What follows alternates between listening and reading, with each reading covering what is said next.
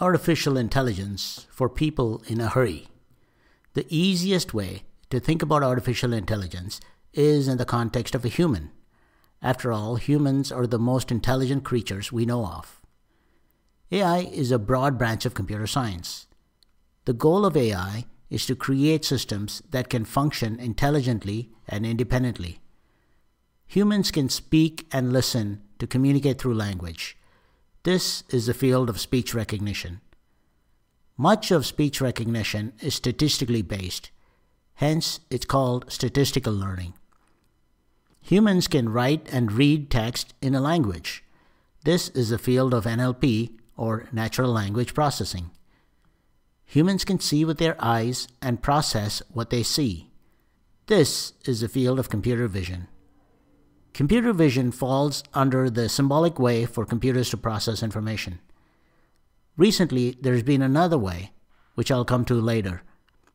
Humans recognize the scene around them through their eyes, which create images of that world.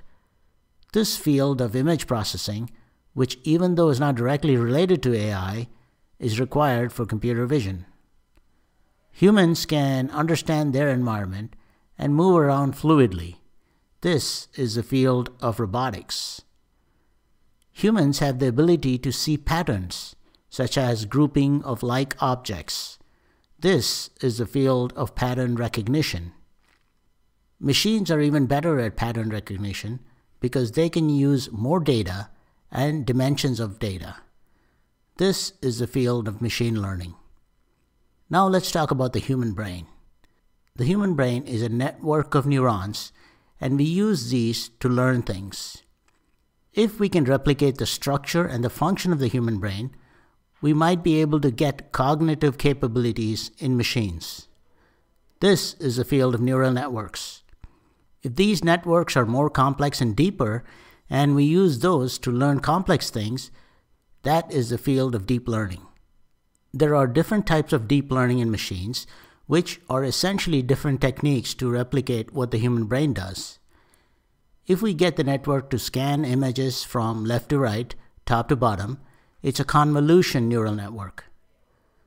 A CNN is used to recognize objects in a scene. This is how computer vision fits in, and object recognition is accomplished through AI.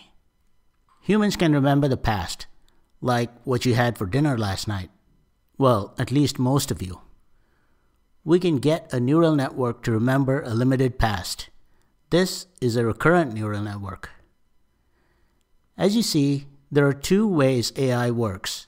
One is symbolic based and another is data based. For the database side, called machine learning, we need to feed the machine lots of data before it can learn. For example, if you had lots of data for sales versus advertising spend, you can plot that data to see some kind of a pattern. If the machine can learn this pattern, then it can make predictions based on what it has learned. While one or two or even three dimensions is easy for humans to understand and learn, machines can learn in many more dimensions, like even hundred or thousands. That's why machines can look at lots of high dimensional data and determine patterns. Once it learns these patterns, it can make predictions that humans can't even come close to. We can use all these machine learning techniques to do one of two things classification or prediction. As an example, when you use some information about customers to assign new customers to a group, like young adults, then you are classifying that customer. If you use data to predict if they're likely to defect to a competitor, then you're making a prediction. There's another way to think about learning algorithms used for AI.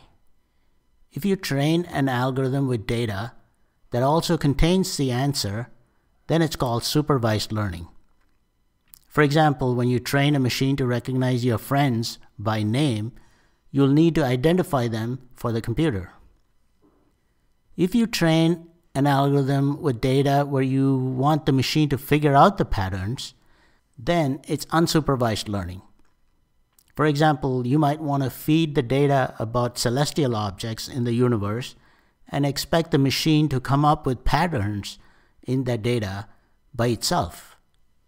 If you give any algorithm a goal and expect the machine, through trial and error, to achieve that goal, then it's called reinforcement learning. A robot's attempt to climb over the wall until it succeeds is an example of that. So there you go. Thanks for watching, and if you like my videos, please subscribe.